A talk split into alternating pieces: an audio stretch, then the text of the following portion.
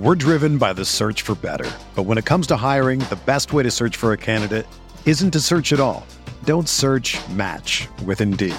Indeed is your matching and hiring platform with over 350 million global monthly visitors, according to Indeed data, and a matching engine that helps you find quality candidates fast. Ditch the busy work. Use Indeed for scheduling, screening, and messaging so you can connect with candidates faster. Leveraging over 140 million qualifications and preferences every day, Indeed's matching engine is constantly learning from your preferences, so the more you use Indeed, the better it gets. Join more than 3.5 million businesses worldwide that use Indeed to hire great talent fast. And listeners of this show will get a $75 sponsored job credit to get your jobs more visibility at Indeed.com slash BlueWire. Just go to Indeed.com slash BlueWire right now and support our show by saying that you heard about Indeed on this podcast. That's Indeed.com slash BlueWire. Terms and conditions apply. Need to hire? You need Indeed. This podcast episode is brought to you by Coors Light. These days, everything is go, go, go. It's nonstop hustle all the time. Work, friends, family expect you to be on 24 7. Well, sometimes you just need to reach for a Coors Light because it's made to chill. Coors Light is cold lagered, cold filtered, and cold packaged. It's as crisp and refreshing as the Colorado Rockies. It is literally made to chill. Coors Light is the one I choose when I need to unwind. So when you want to hit reset, reach for the beer that's made to chill. Get Coors Light in the new look delivered straight to your door with Drizly or Instacart. Celebrate responsibly. Coors Brewing Company, Golden, Colorado. Mahomes has the time, delivers perfectly downfield. Touchdown, Patrick Mahomes with a rope. This one, Adams, touchdown. This time going deep for Beckham Jr. Did he catch it? He did. Hello everyone, welcome back to RotoViz Overtime on RotoViz Radio. My name's Colm Kelly. You can follow me on Twitter at Overtime Ireland and once again joined by the co-owner over at rotoviz.com, Mr. Sean Siegel. Sean, we are getting ready here for the weekend's action. It is going to be uh, one where my heart may not be able to take it for the entirety of the Packers game this weekend. Hopefully it will turn out okay. Uh, I, I certainly would rather be playing uh, the Seahawks than the Saints, but it's one of those things that you feel like it could be uh, you know, counting your chickens. I always have a fear of the, the Seahawks ever since the 2014 NFC Championship game. So hopefully this time I won't end up feeling as bad as I did on that occasion, uh, and the Packers can advance. But it's going to be a very fascinating weekend as the, the teams on bye obviously come into the action. Um, and of course, that means the Ravens, the Chiefs, and the, the 49ers, who are leading the way as the favourites to win it all, um, are back in action. So it's going to be a fun weekend. Excited for the games this Saturday and Sunday? I am. And when you look at the young stars for the Tennessee Titans, a week ago we picked them as perhaps the dark horse in the AFC playoffs, and they did get through the Patriots there. Now they have the Baltimore Ravens. Some similarities between the two teams with the elite running games. It'll be interesting to see how the defenses handle sort of the combined Lamar Jackson, Mark Ingram juggernaut, and then certainly with the Titans how that Ravens defense handles Derrick Henry. One of the cool things I think when you're watching the Titans at this point is that they have gotten away from some of the types of running plays that Henry struggles with. He's one of those guys who doesn't move side to side well at all, but has this really unique sort of once in a generation size speed combo to where when they can get him downhill, uh, he what we're seeing from him purely as a runner is a look and a type of success that is very, very rare in the NFL. And I think that battle obviously is, is what people are looking forward to there. And certainly, depending upon how the Ravens handle that, uh, we would like to see A.J. Brown do a little bit more than he did against the Patriots last week. We talked about how that was one possibility with the specific strengths of the Patriots defense. I think they'll need more from him this week if they're going to come through. Yeah, and Derrick Henry just it, it seems to just be that I can't get over his size every time I see him. And another player you mentioned him, AJ Brown, his size as a wide receiver versus some of the cornerbacks, it's just it's just like uh, you know a, grow, a grown man and uh, a child playing uh, catch together. So uh, Henry with a, a, big game there. It'll be interesting to see how much time is taken off the clock this week with both teams very very heavily invested in the run game. So that one is one that I'm looking forward to watching this weekend. On the show today, we're going to talk about uh, the the 2019 rookie class. We've kind of talked about it at times about certain individual players where it would go if we went back and looked through it again. But today, what we're going to do is we are literally going to go back and look at the 2019 rookie draft class uh, as if the draft was happening at this point in time. So there was a there, there's always a big change after every season, but I think Sean, there's a big change this season, but not necessarily due to players who have disappointed. A lot of the time, we will see it kind of somebody maybe who was a very late pick will push themselves all the way up to the top. But I think this year, a lot of those players, particularly at the wide receivers and a couple of the running backs, have really delivered. And there's a lot of promise there for them, you know, over the next couple of years, if we look at it, you know, in a, a two to three year window um, in terms of our expectations. Um, so we'll go down through it. But I guess you t- touched on there. Uh, I'll let you go through your, your top three as if uh, the, the class was done today um, if you want to go through through your three favorites and um, how, how strong of a case they have, you know, and why why they maybe weren't expected to do what they've done this season. Yeah, well, we didn't talk about this before, so let's put you on the spot a little bit here. I have on in the article, I've redrafted the first round of the 2019 rookie draft, looking at some of those changes. As you mentioned, it's kind of a cool class because although there were some disappointments, I think mostly what we've seen in terms of the reshuffling are players rising, having fantastic rookie seasons that were a little bit unanticipated, certainly making this particular draft class, which looked weak on the surface or not didn't have the stars. It had the depth at wide receiver that perhaps was overlooked a little bit. Certainly had some opportunities to restock at tight end. Uh, this position that just simply doesn't have a lot of NFL stars, and certainly in your dynasty leagues, if you have that top tight end, it gives you just an extra player in your starting lineup, basically. So those guys may be falling a little bit, some injuries, some quarterback situation, uh, but certainly still relevant. But what I'd like to do here is for us to alternate, go through, draft against each other in this first round one on one. And so I'll give you the first pick here and see if you would like one of those emerging wide receivers or if you're going to go with one of the running backs. Yeah, I'm, well, I'm going to always go wide receiver, and you did hit on the tight ends there, and I, I, think it's fair to say as we go through it as well, they'll they'll drop down in terms of our value for you know what people would have thought. I've always been of the mindset that the tight end is that year three player where I try and target them when they're becoming more of a veteran player. So uh, they're players that thankfully aren't on my rosters, even though there has been a drop in value. I always think acquiring them heading into that second or third year's a good strategy. Uh, Sean, I think I, I, would be remiss if the pick here isn't uh, AJ Brown. I think it, it has to be uh, based on what we've seen of him over over the season in general, especially since Ryan Tannehill came in. But you talked about Derrick Henry and his size, speed, uh, kind of abilities. AJ Brown has just like impressed me in every single way. One of his most impressive catches, I think, of the season might have been uh, in the game two weeks ago um, in the regular season, where he caught the ball for a touchdown that then led to a Derrick Henry one yard rush, um, and he caught it basically at the one yard line uh, in double coverage, and it's a throw that should probably never have been thrown, uh, and he just basically bossed it to, to take it down. So any player who can win those contested catches and also has the ability after the catch is somebody who's very intriguing, and particularly then when you mix it in with his size. So uh, AJ Brown, I think, is, is has all the makings to be uh, an absolute uh, dynamic stud wide receiver.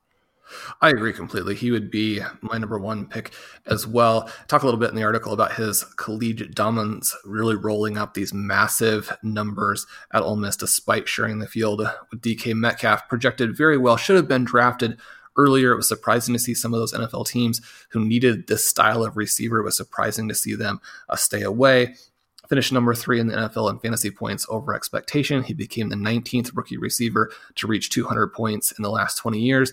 And one of the things in terms of having him on your roster, this group, the rookie breakout group, is the most powerful group going forward. Rookie breakouts average 212 points in their follow up campaigns.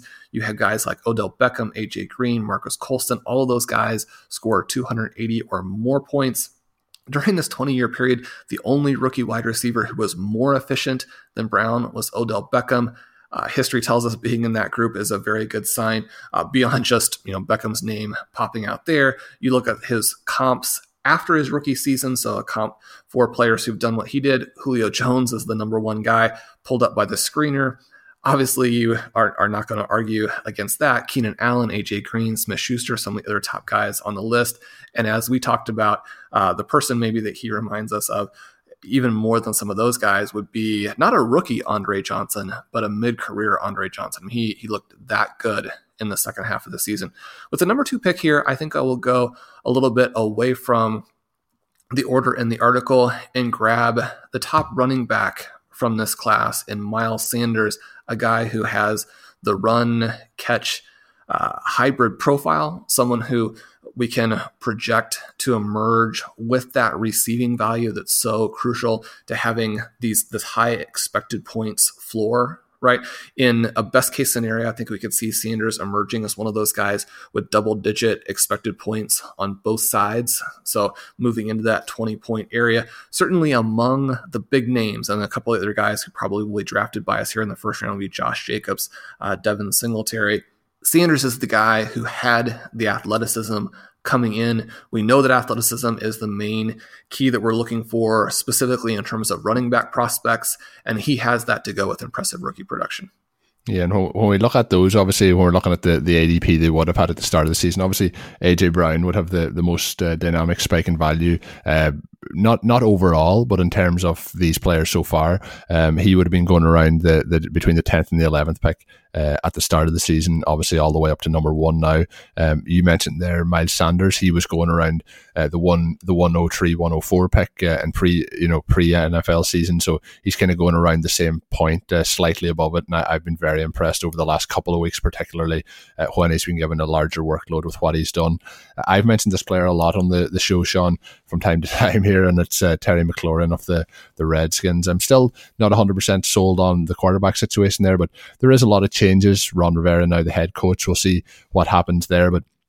I've just been amazed by his actual route running ability as a rookie. I know route running doesn't really translate specifically into fantasy points, but it certainly helps you get into good positions to have opportunities to get targets and to get uh, you know points sent from those targets. So I, I think McLaurin is um, you know somebody who could be uh, an incredible player um, in terms of he was going uh, 31st overall in the pre kind of draft process. And the, what happened was there was obviously that kind of off-season buzz around him and it continued to grow and grow. And then obviously had the big game in week one and uh, it kind of maneuvered on from there. But I've just been very impressed with um, his ability. And I think heading into uh, next season he's done enough in the first year for me to, to push him all the way up there. It might seem a little bit high for some, but I've just been really, really impressed. He, he had two games this season, uh, three games, sorry, over the, the 20, 20 point mark. He had a couple of games then very close to it, but he did have a slump in the mid season uh, between week seven and all the way up to week 14, really. Um, so obviously you would hope that that's not the case in, in regular spells next season, but I, I think there's enough there that they can get this team kind of I, I don't think the Redskins can can be as bad as they currently are. I, I would hope to see them improving moving forward. He he's who I would be taking at that third pick. Do you think that's too high? Obviously, um, it's it's a big jump. You know, almost a three round jump in terms of ADP from where he was drafted in rookie drafts. No, I think that's perfectly justified. And he was the player I had at number two in the article. I think anyone who wanted to acquire him based on that type of price would be doing the right thing there. Uh, the tricky part now is that there are some players who emerge over the second half of the season who are in that same category, I think, perhaps above him again when we look at how they finished and how that projects to the 2020 season, probably one of the safest players who is going to be returning to what we, we, would guess is a pretty similar circumstance will be my pick at 104, and that will be Deebo Samuel. Here's a player who scored 198 points as a rookie, right? So in the last 20 years, only 19 rookie receivers have scored more points.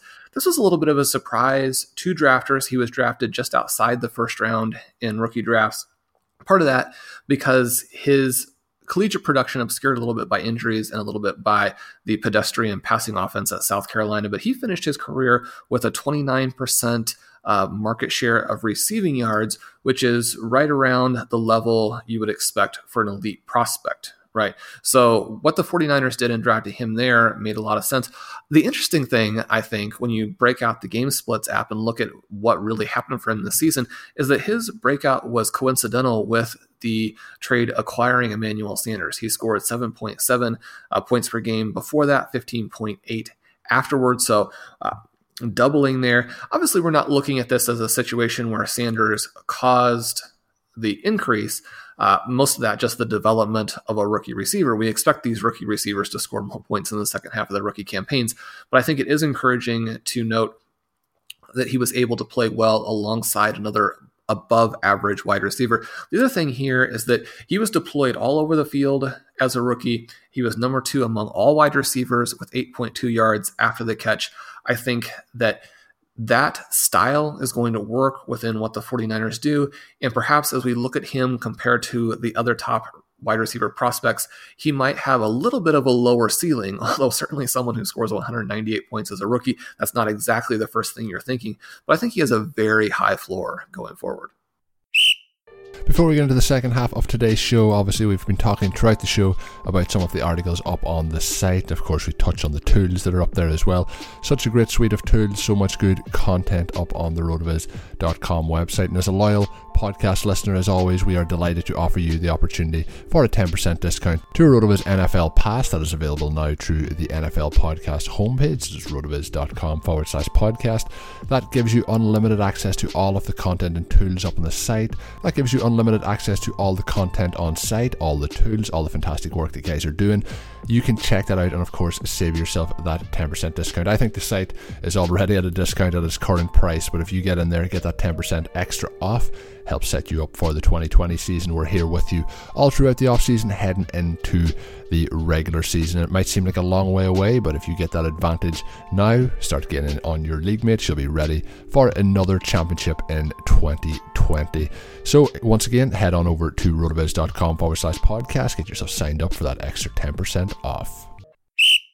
So, Sean, as we jump into the second half of the draft here, as we look through it, um, you know, I'm going to go the, the, continue the zero RB approach here as as we look through it. There, there's a couple of running backs um, that I do like. Um, obviously, you took Sanders earlier, but I'm going to have to go in this one and and, and take um, another wide receiver, and that wide receiver is DK Metcalf, and somebody who obviously had a bit of a fall um, from where he was, you know, being talked about at the start of the actual NFL draft process um, to where he actually went, then ending up with the Seahawks. Um, but in terms of like where he was. He was going around a similar spot. He was going around about the seventh pick overall at that stage. Uh, I would be taking him here at sixth off the, or sorry, fifth off the board. Um, I think that he's showing a lot more than we expected. I think he's probably actually the perfect fit for the Seahawks offense in terms of what Russell Wilson can do with those deep passes, in terms of what they try to do with play action. And although I've been looking for the Seahawks to throw the ball more for a number of years, I hope that it doesn't work out for them this weekend.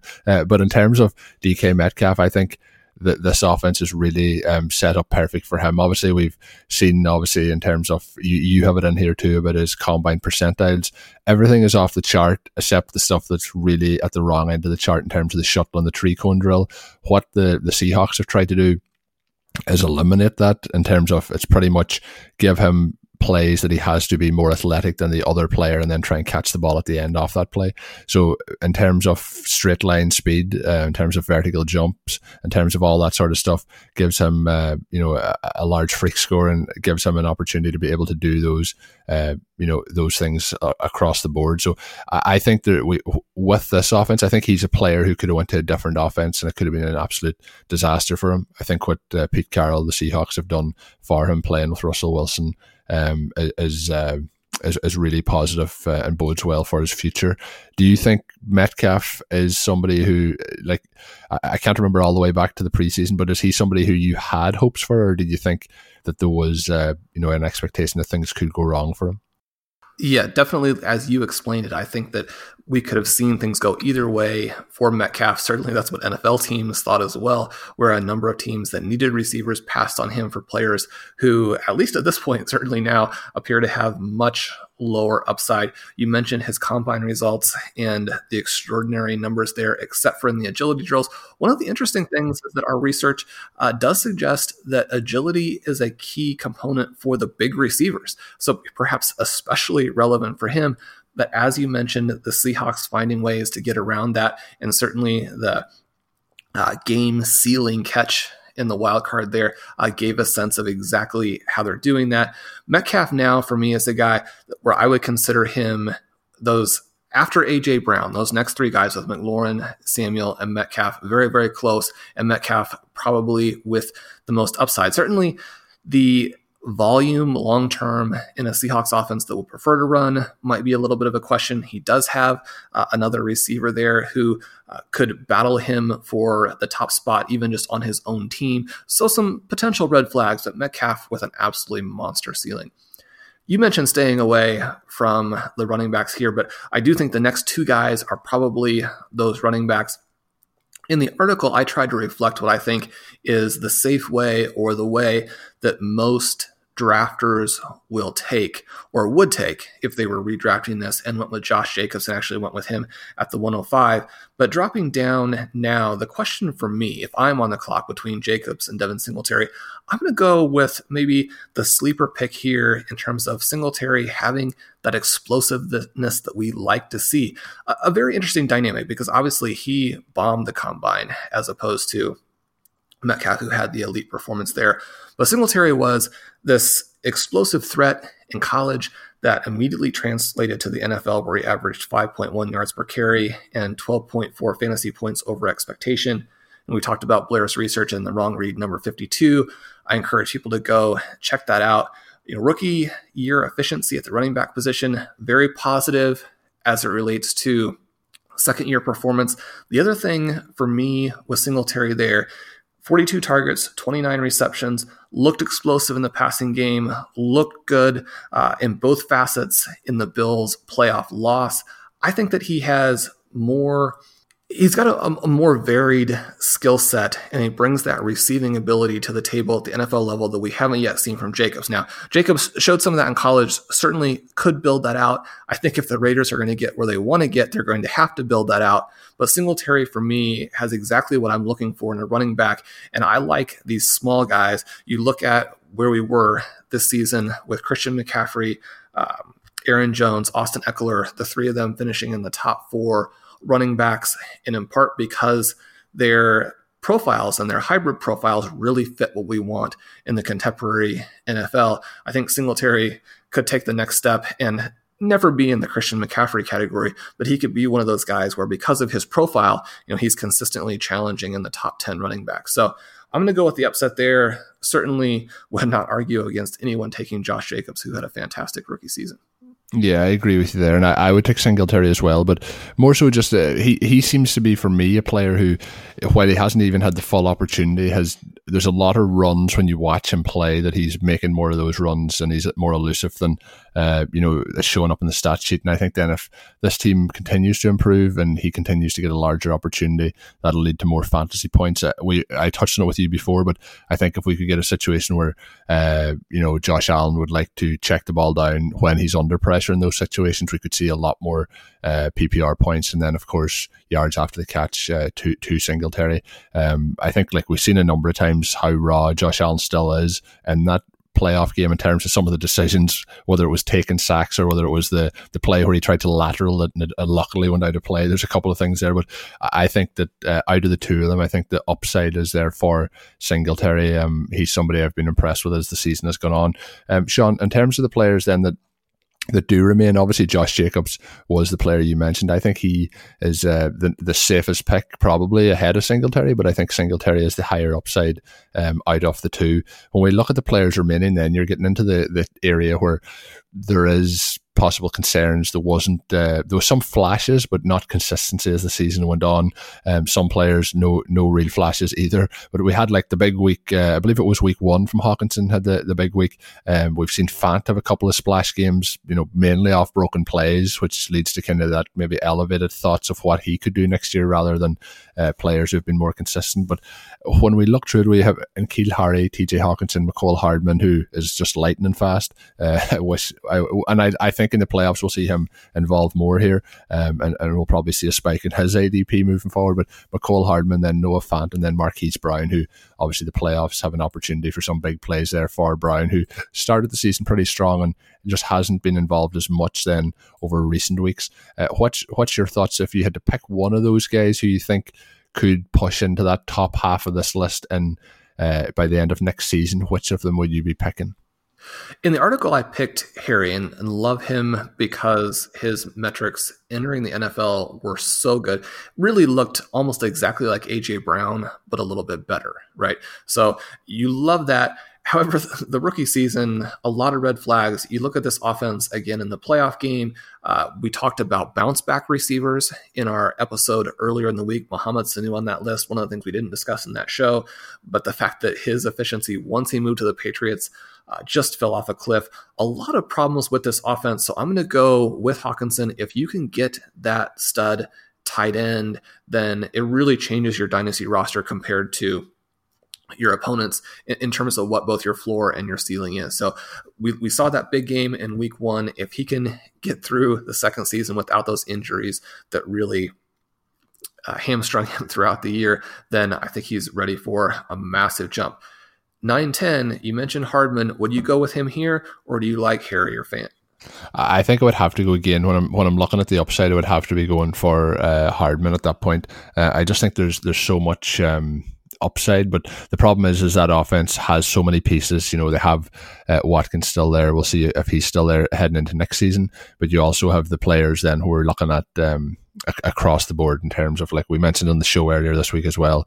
Um, with, with Hill and obviously you have Kelce there. There's just there's so many pieces. But I think what you mentioned there about Hockenson, um, I think that this would be a prime opportunity to acquire either him or Fant as we head into the the season, um, because you're looking at these players usually, I think with tight ends, it's going to be a little bit of a later development. And it's also the, the key is if Hockenson had that game in week 17, we're looking at this in a totally different perspective. So I think uh, he's an interesting person to target and, and so is Fant as we, as we move forward here.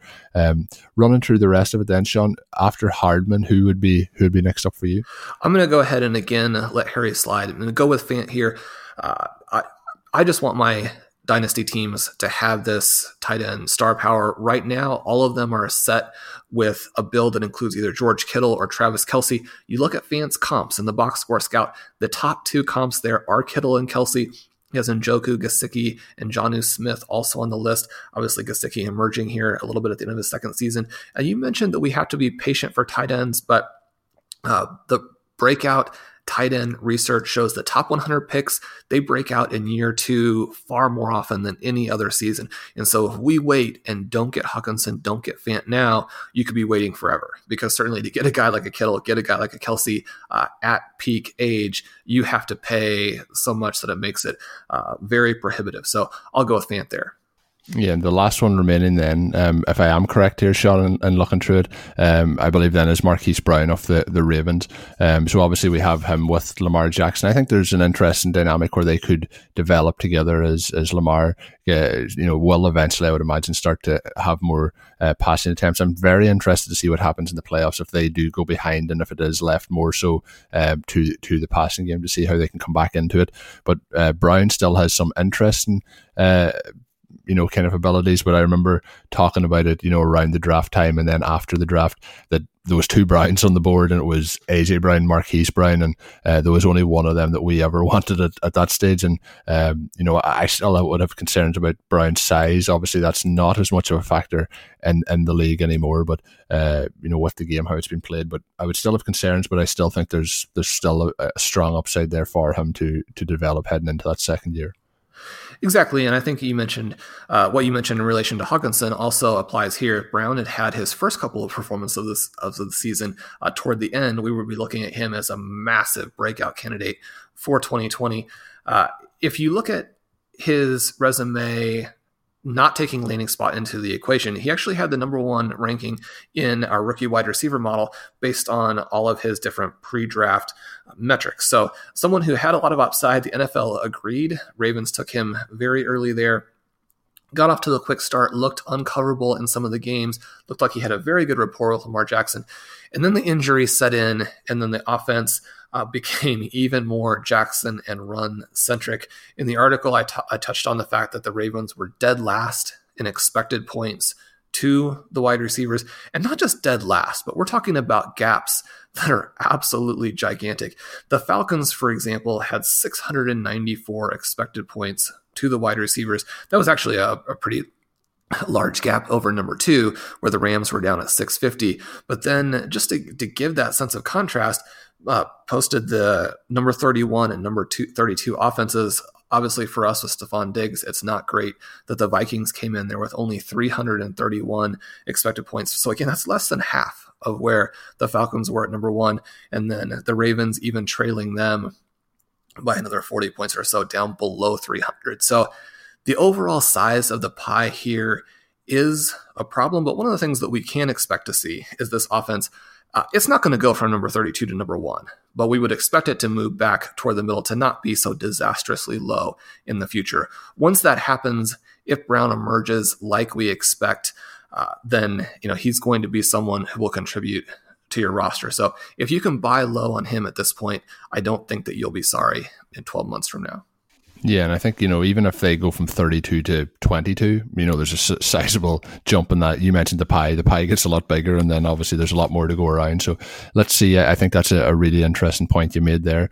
Uh, it, it, it, was a lot of fun running through those picks again, and of course it'll be interesting to see how that even affects as the, the playoffs go on here. Some of those guys still involved, uh, and uh, it'll be something I'm sure we'll revise here as we we head forward. But that's going to do it for today's edition of the show. Um, of course, I mentioned on the previous show the shorter kind of version moving forward here for the next couple of weeks anyway, heading into the off season. Uh, two shorter shows, one Wednesday, one Friday. So make sure you're subscribed to get both shows as soon as they come out. Uh, you can subscribe on all the different platforms that you like to listen on. My name's Colm Kelly. You can follow me on Twitter at Overtime Ireland, and of course my co-host is Shawn Siegele. Make sure you're checking out all the fantastic work he's doing up on the RotoViz site. And until we're back with another one, of course, have a good one. Thank you for listening to Overtime on RotoViz Radio. Please rate and review the RotoViz Radio podcast on iTunes or your favorite podcast app. You can contact us via email at rotovizradio at gmail.com. Follow us on Twitter at RotoViz Radio. And remember, you can always support the pod by subscribing to RotoViz at a 30% discount through the RotoViz Radio homepage, rotoviz.com forward slash podcast. Whether you're a world class athlete or a podcaster like me, we all understand the importance of mental and physical well being and proper recovery for top notch performance. That's why I'm excited that Unifyd Healing is sponsoring podcasts on the Blue Wire Network. Unifyd Healing is a new and super innovative global network of wellness centers powered by Energy Enhancement System, or EE System. If you haven't heard of the EE System yet, then you'll want to listen up. This technology promotes wellness, deep relaxation, purification, and rejuvenation. Wherever you are across the globe, access to a center is easy and affordable. Interested in experiencing the EE System technology for yourself? Go to unifydhealing.com slash bluewire to learn more and find a center near you. That's unified, U-N-I-F-Y-D, healing.com slash bluewire. No material or testimonials on the Unifyd Healing website are intended to be viewed as medical advice or a substitute for professional medical advice, diagnosis, or treatment. Always seek the advice of your physician or other qualified healthcare provider with any questions you may have regarding a medical condition or treatment and before undertaking a new healthcare regimen, including EE system.